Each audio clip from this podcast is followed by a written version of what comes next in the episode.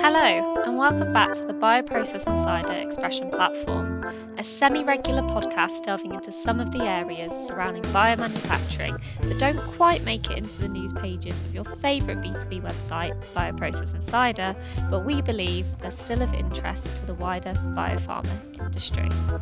My name is Millie Nelson, a reporter for Bioprocess Insider, and while this might be my first time hosting this podcast, I can assure you it's an episode worth listening to and definitely not the last time. I'm joined by Stuart Curbishley, Head of Business and Project Development of Advanced Therapies at the University of Birmingham, and Ivan Wall, CEO of 4Plus and Director of the National Training Centre for Advanced Therapies Manufacturing. In this podcast, we discuss a range of topics related to training in the advanced therapy space and also wider pharma industry. This includes training challenges, the potential solutions, such as virtual reality training. Uh, we also discuss apprenticeships and the importance of promoting bioprocessing as a career choice. So, with that, put your feet up, sit back, relax, and enjoy. And uh, Ivan will be kicking off our first answer.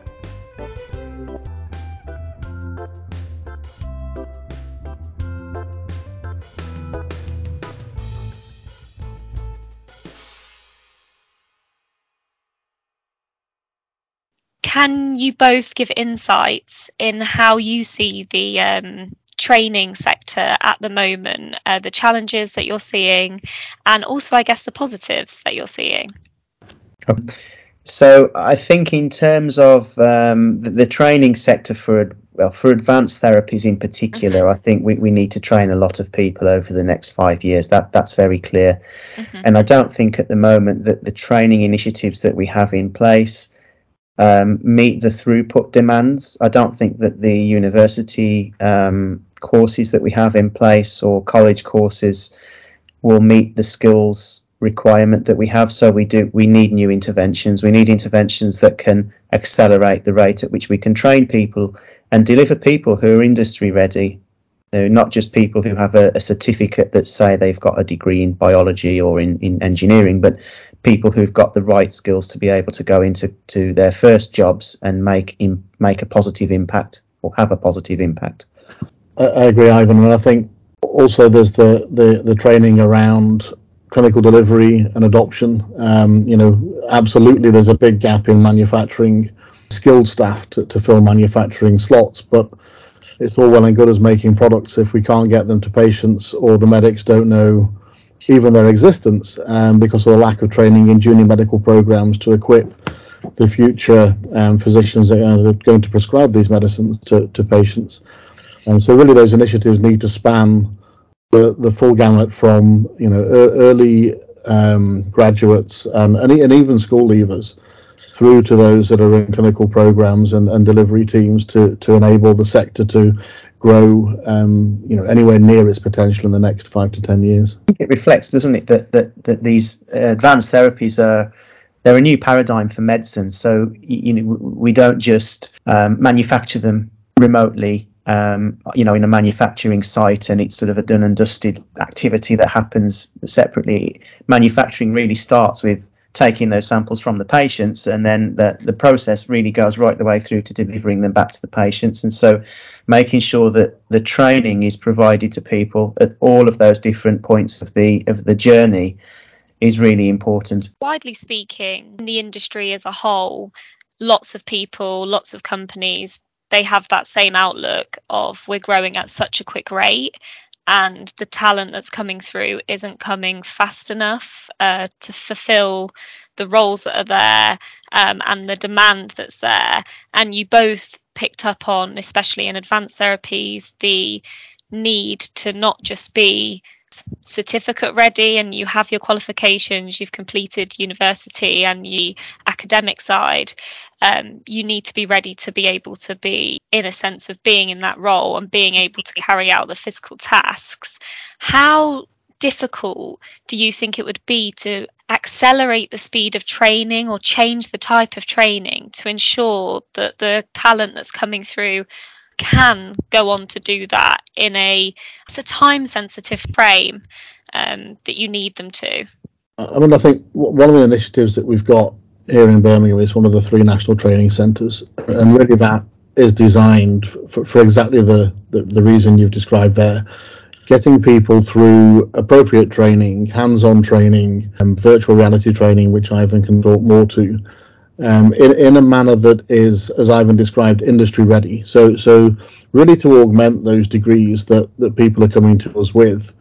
Um, and it's about building that network now. There, there are training centres here in Birmingham, um, partner organisations in Roslin and at CPI up in Darlington, uh, and making sure we're coordinated so that we can get the maximum number of clients, if you like, through those centres in the next 12 to 18 months to start to fill some of those gaps that are are already here in the in the workforce. Initiative wise, um, at the University of Birmingham, is this program something that every student on particular courses have to take part in? So it's not a mandatory, no, um, and and that, that's a really good point that we, we need to look carefully at how we signpost the students on the appropriate degree programs mm-hmm. to, to, these initiatives. Um, and it comes back to my statement earlier around around clinical staff. That, you know the, the same argument is in play for people on you know, non-bioprocess degrees. So people that are doing biomedical science, biological sciences, biochemistry, etc.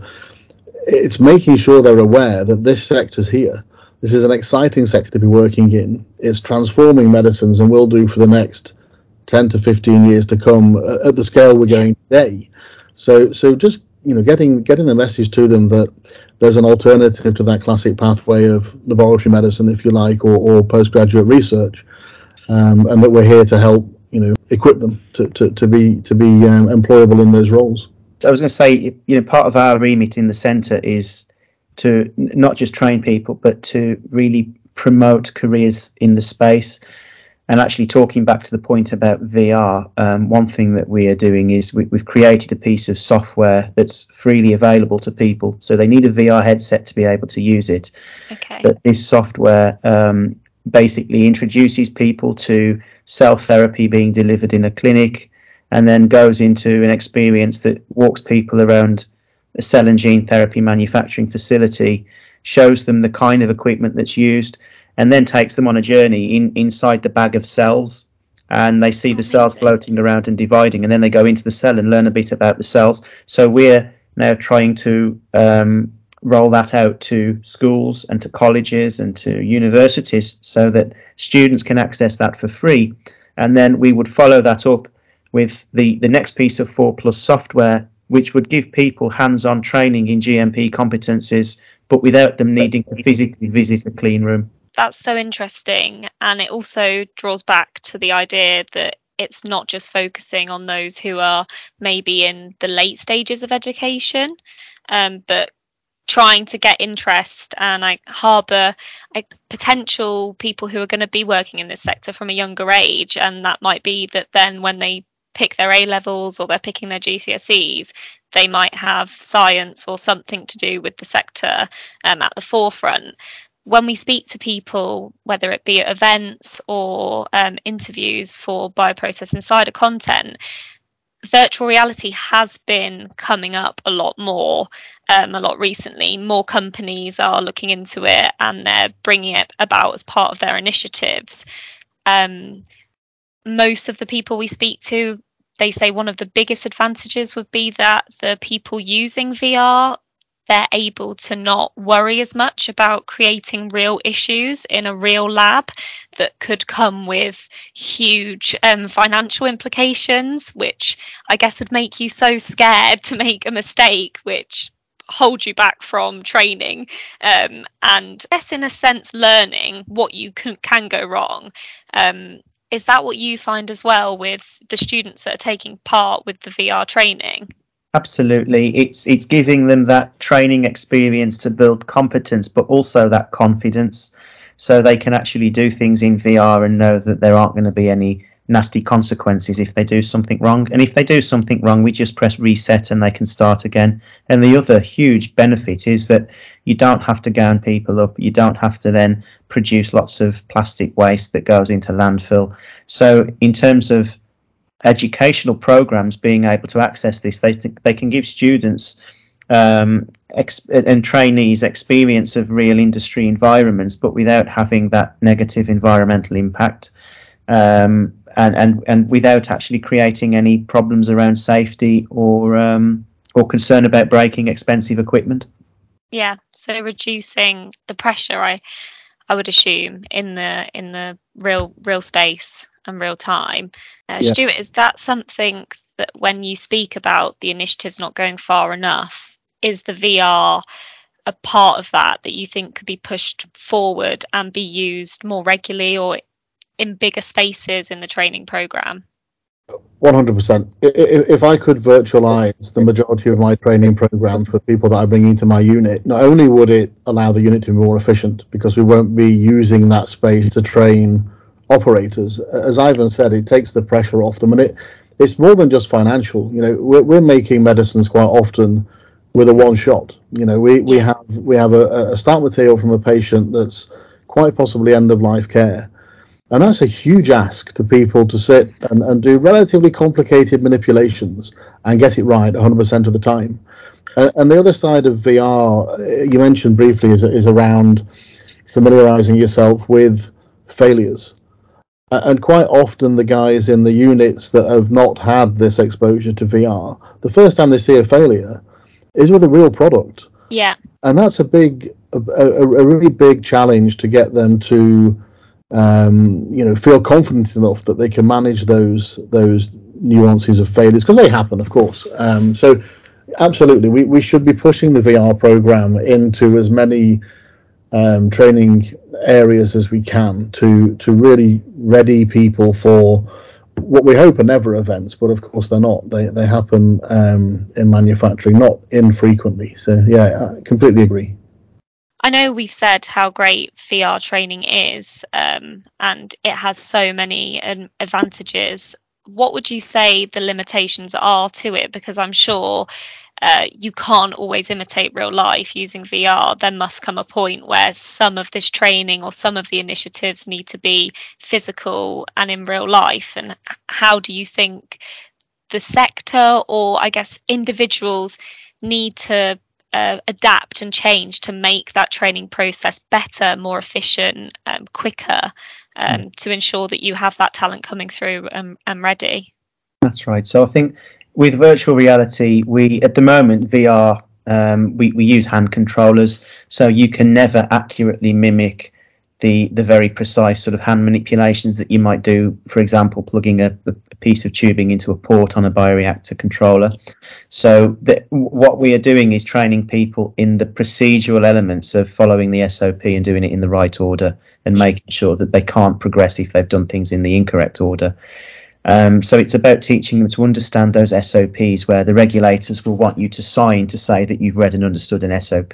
We can actually then say, well, they've read the SOP, they've gone through it end to end in VR with and without instruction, and then they can sign to say that they've understood it with a lot more confidence.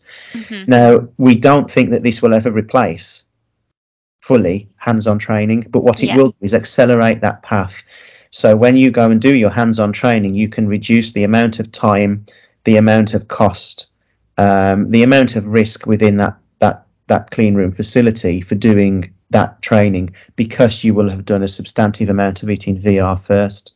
And if a training process is in, for example, manufacturing a cell therapy that takes five days to do, where you have multiple manipulations, in VR you can go through procedurally doing each one of them all in a day just by running four or five modules in a single training session rather than having to do it over a period of time.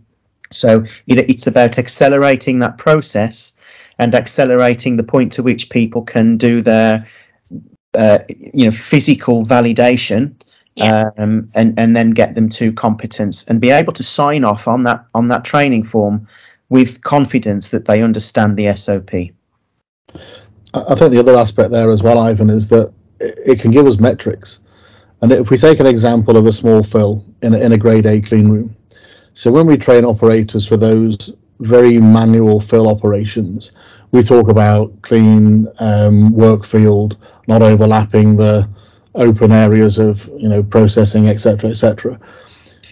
But that's me standing behind them or one of my team standing behind them and giving them pointers where maybe they've not been quite right. The beauty of VR is it can track these things. So you can give them, you know, a metric that you you know 20% of the time your hands are crossing over the field of operation, which we want to avoid.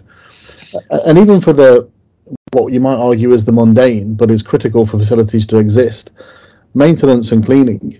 Mm-hmm. Having training protocols to ensure that you understand the concept of overlapping mop strokes and how you ensure full coverage of a facility when you're cleaning down between operations.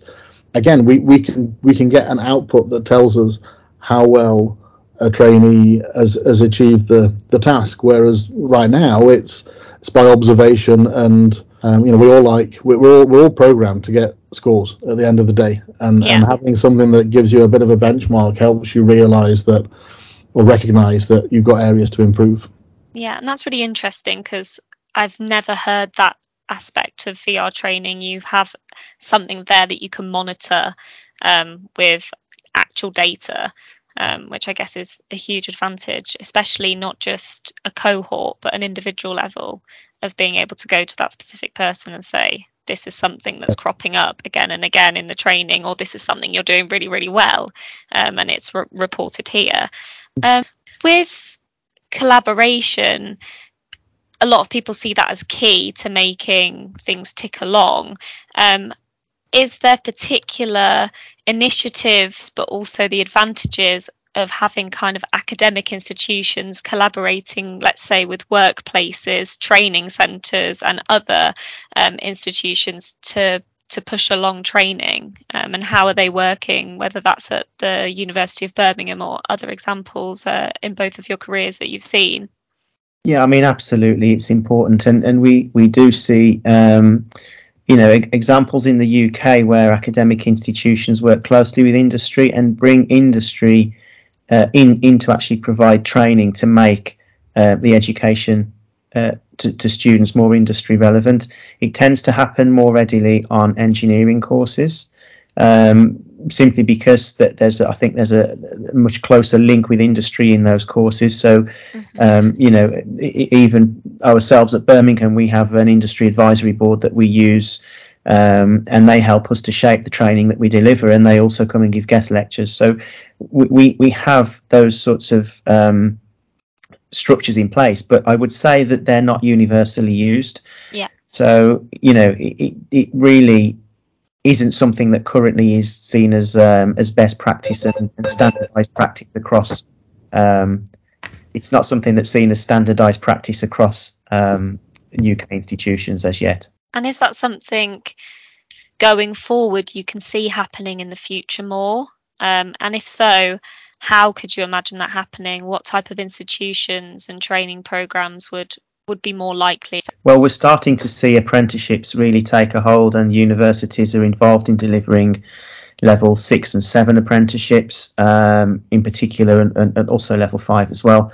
Um, so we are starting to see those types of programs that ha- inherently have much more of um, of an academic industry partnership leading them because the apprentice is based in the company and then they spend that time um, nominally 20% of their training time is off the job and within the academic institution so i think i think those kind of um, more vocational type um, programs where they include a degree as part of the apprenticeship i think they're going to become a lot more prevalent mm-hmm. Um, and i think that's going to be important but but just to i guess flag on that it takes up to 18 months to set up a new educational program from yeah. when you design the program, have it approved, and then go through the uh, marketing cycle.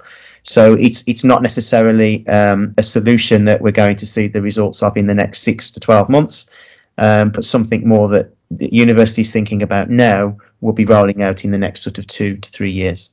Yeah. So paving the way for the future, um, not no quick fixes, but something that um, long term will job again.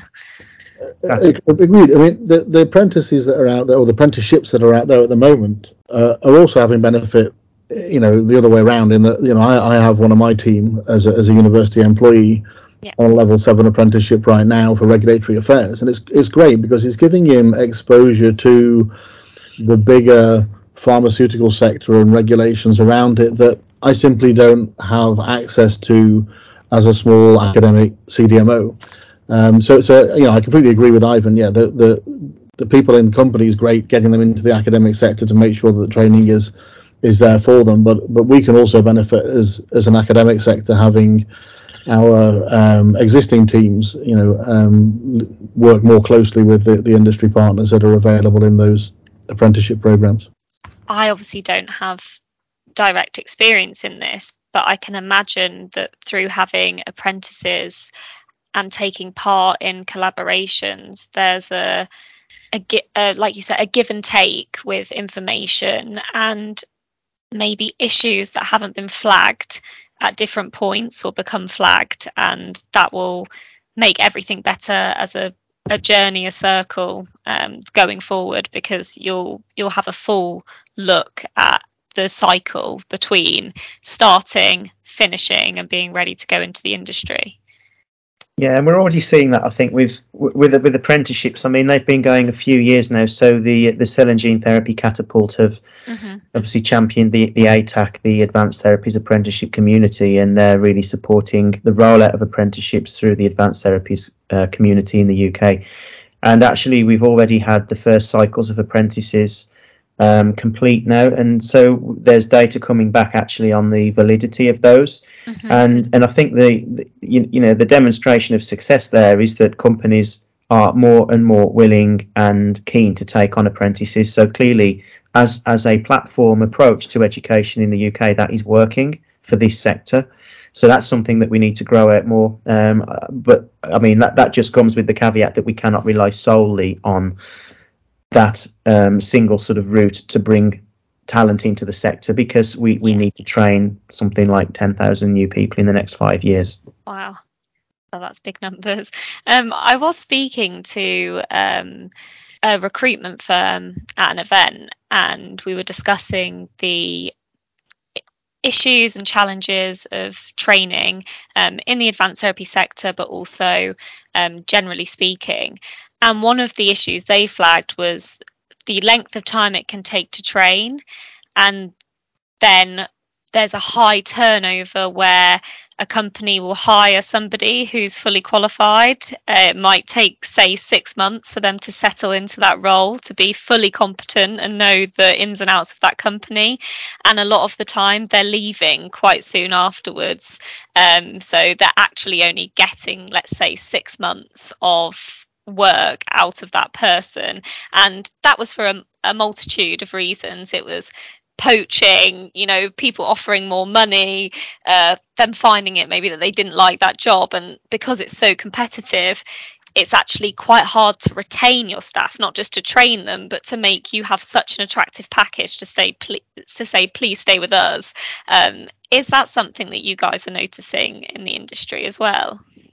Very much, and and actually the the VR piece speaks to to both in, in two ways to your point there. What one the the poaching bit is down to the fact we don't have enough people in the field. Mm-hmm. Of course, as soon as they've got six months of experience, they're of value to another client who, who can afford to pay a little bit more. Um, the other side of it, speed of training. Um, you know, t- typically we say yeah, six six to twelve months to have somebody completely competent in clean room behaviours and mm-hmm. be able to be independent in manufacturing a product for for a patient. Uh, and again, that's because it takes time. You know, it takes it takes two months to get them over initial gowning qualifications, to get them in a clean room, to get them mm-hmm. hands-on equipment. So actually, if you can do in those two month windows an intense VR program then they're already aware of how to operate the bioreactors. They're already aware of how cleaning processes work, how environmental monitoring works. So you're not having to go back and then train again. You're kind of doing, as, as Ivan said, the you've had it in the virtual world. Now demonstrate you can do it real world. Yeah. And arguably that that's almost like a a certification rather than just a, rather than a full training event again. So that should significantly reduce the time burden to getting people into into units. And, and, I guess the final thing that VR does, it gives people a taste of what a clean room's like.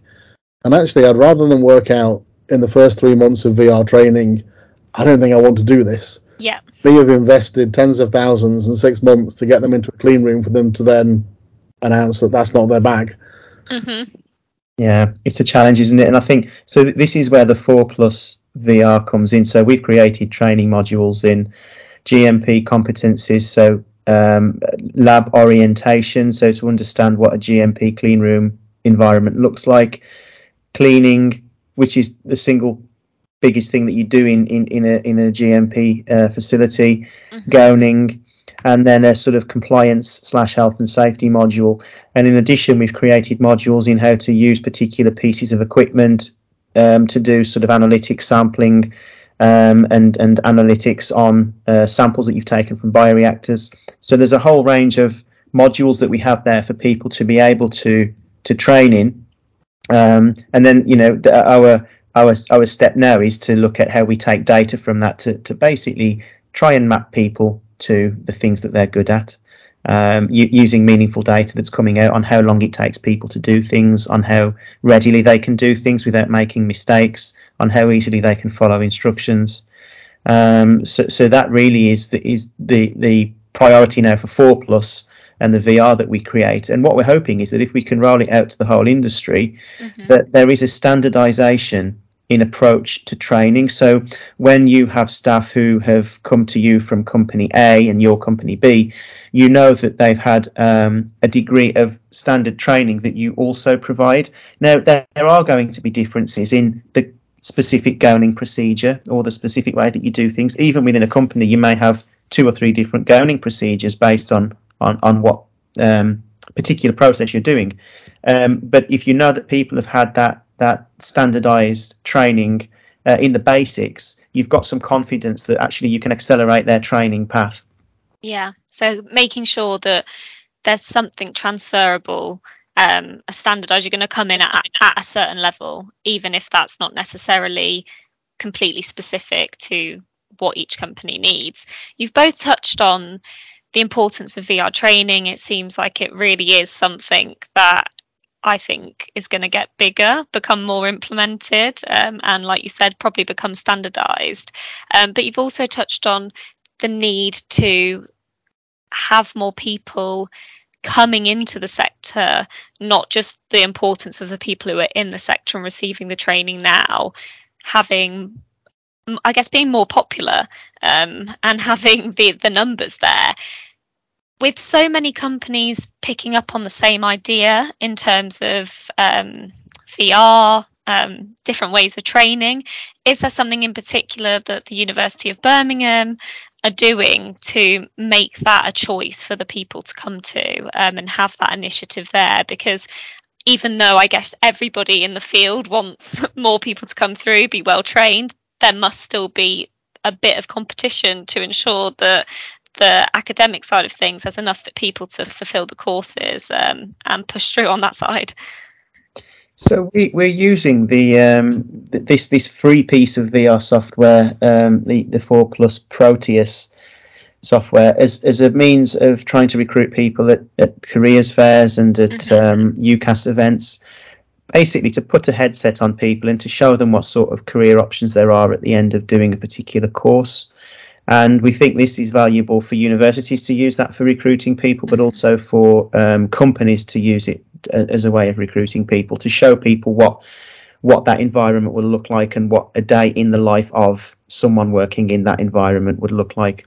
Um, but beyond that, I mean, you, you know, th- th- this is a problem that's been going on for a number of years now, encouraging people to come into the bio industries. And if you look at the number of universities in the UK that offer a dedicated bioprocessing related undergraduate program, it's still relatively small.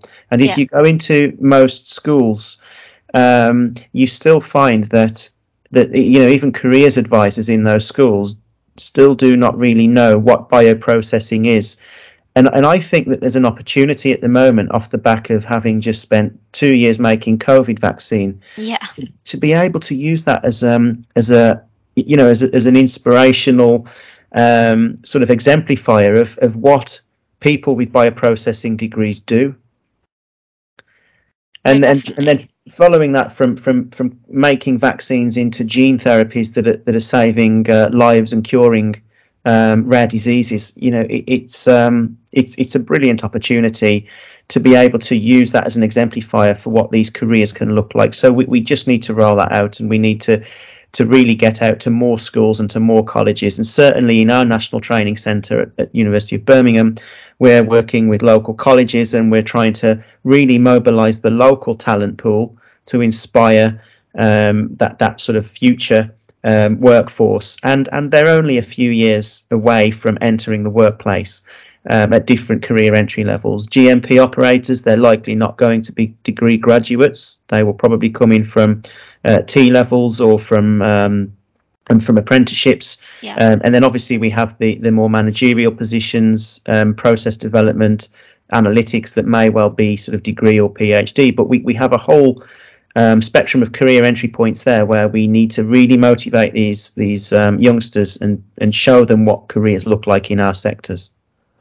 Definitely, I think that especially when you said a lot of children who are at school um, probably haven't heard of the words bioprocessing and what that industry actually does. I mean, I can say from my experience when I was at school, I don't think I had, um, and the COVID, as much as you know, COVID had a lot of negatives, that is definitely a positive. I think vaccines, what they can do, how they can get us out of sticky situations, um, and the process of that is something that should definitely be jumped on right now and uh, pushed forward. Because if you're not in the industry or following the industry, I think it's really easy to miss out on really exciting news and not just news but stories um, about uh, amazing life saving drugs that probably go under the radar you're actively searching for that information, which I can assume that probably a lot of people aren't, not out of not being interested, but not knowing that they could be interested um, in that because it's not widely available.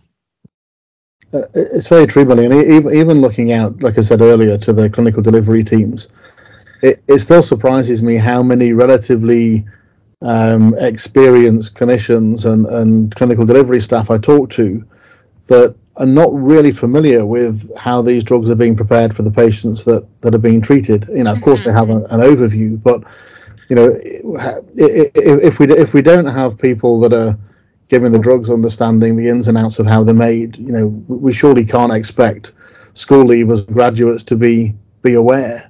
Yeah. So, so Ivan's right. You know, we, we need to we need to tap into this right at the the grassroots of education and make it something that excites people. You know, it's it's an awesome industry to be part of. It's it's explosive and will be, like we said, for the next ten or fifteen years at least. Yeah. Um, and it's a great opportunity to to get the you know, the future graduates into um, this this area of bioprocessing and and and manufacturing that otherwise they'd perhaps slip by. Definitely. And I know you said there, how can we expect people coming through education to know certain parts if we have people who are in the field who don't know parts. Do you think fragmentation's an issue here where obviously you're not wanting them to know everything about every role because then I'm assuming everyone would be trained across everything and that would be absolutely crazy but there needs to be uh, more cohesion inside the people who are working on on it, this. Yeah, it's about appreciation. The, the need, we need to appreciate how the drug gets from A to B, and that that has benefits on many many levels. Not not least talking to the patient so the patient understands what's happening. Mm-hmm. But from a manufacturer's point of view, our end user, our, our clinicians that we supply to, having them better understand the complexities of a manufacturing process yeah. means that they're better prepared to schedule patients in. They're, they're more aware of where the, the difficulties in achieving doses might be or where failures may occur, um, which, which just makes the sector as a whole more efficient. Definitely. I mean, I've really enjoyed this conversation. It's been really, really interesting, and there's been po- points brought up that I haven't ever thought before or come across um, interviewing other people. So I, I, thank you both for that. I guess to end on, it would be really interesting just to get both of your opinions on. I mean, let's say a five year timeline where you would like to see the training programs, initiatives, and education and the staff coming through, and maybe realistically where you think everyone will be in those five year time? The pipe dream would be, like I, I said, there's 10,000 people fully trained. Yeah. Um, that may be a tall order. I think for me, I'd really like to see a more cohesive approach with industry partners, training centres like the one we have at, at the University of Birmingham, companies like Four Plus, mm-hmm. producing um, packages that really meet the need of end users like me, where we want to put staff into facilities and they're fit fit for the role, um, straight straight out of the training programs. And I think if if we've got that network built, then it's then it's down to the job of the careers teachers, the careers fairs, and the universities to really promote that this sector is alive and, and there's a there's a there's a a really well defined pathway through it. Uh, I think that, that would be a, if in five years' time we have a nice pathway with a steady stream of a few thousand people a year coming out the end of it, I think we've we've won. Yeah, yeah. so I, I, agree with that, and I think um, I, th- I, think as well having that sort of connectedness between those different career entry points, I think will be important because you know we if if we want to educate people um, on career options and we want to provide training, well, actually, there, there is a core of training that's applicable whether you're 15 years old and thinking about what your career may be, right the way through to if you're about to graduate with a PhD. And so, having those sort of core um, sort of uh, educational and training elements, but tailoring them to the different career entry stages, I think that will be that will be a great way of actually um, developing a continuous training pipeline um, and, and actually d- digital transformation of the curriculum through technologies like VR, I think will be really important for that because you can actually have a 15 year old experiencing what um, a workplace looks like without having to take them to Definitely. a manufacturing facility. And and likewise for all career entry levels, it's it's creating that sort of industry relevance and those environments that really show people what their careers might look like. No, that's amazing. And I definitely think that I can imagine a lot of 15 year olds, if you're showing them VR, it's just straight off the bat going to capture their attention more than a PowerPoint or uh, this is a clean room and this is why you should join. So I definitely think that the, the VR seems like it's going to be the future or part of the future in training and in uh, taking up more students. Um, but I want to say a huge thank you to you both for joining me today and for the podcast. Um, I hope that you've enjoyed it. It's been really good for me. Brilliant.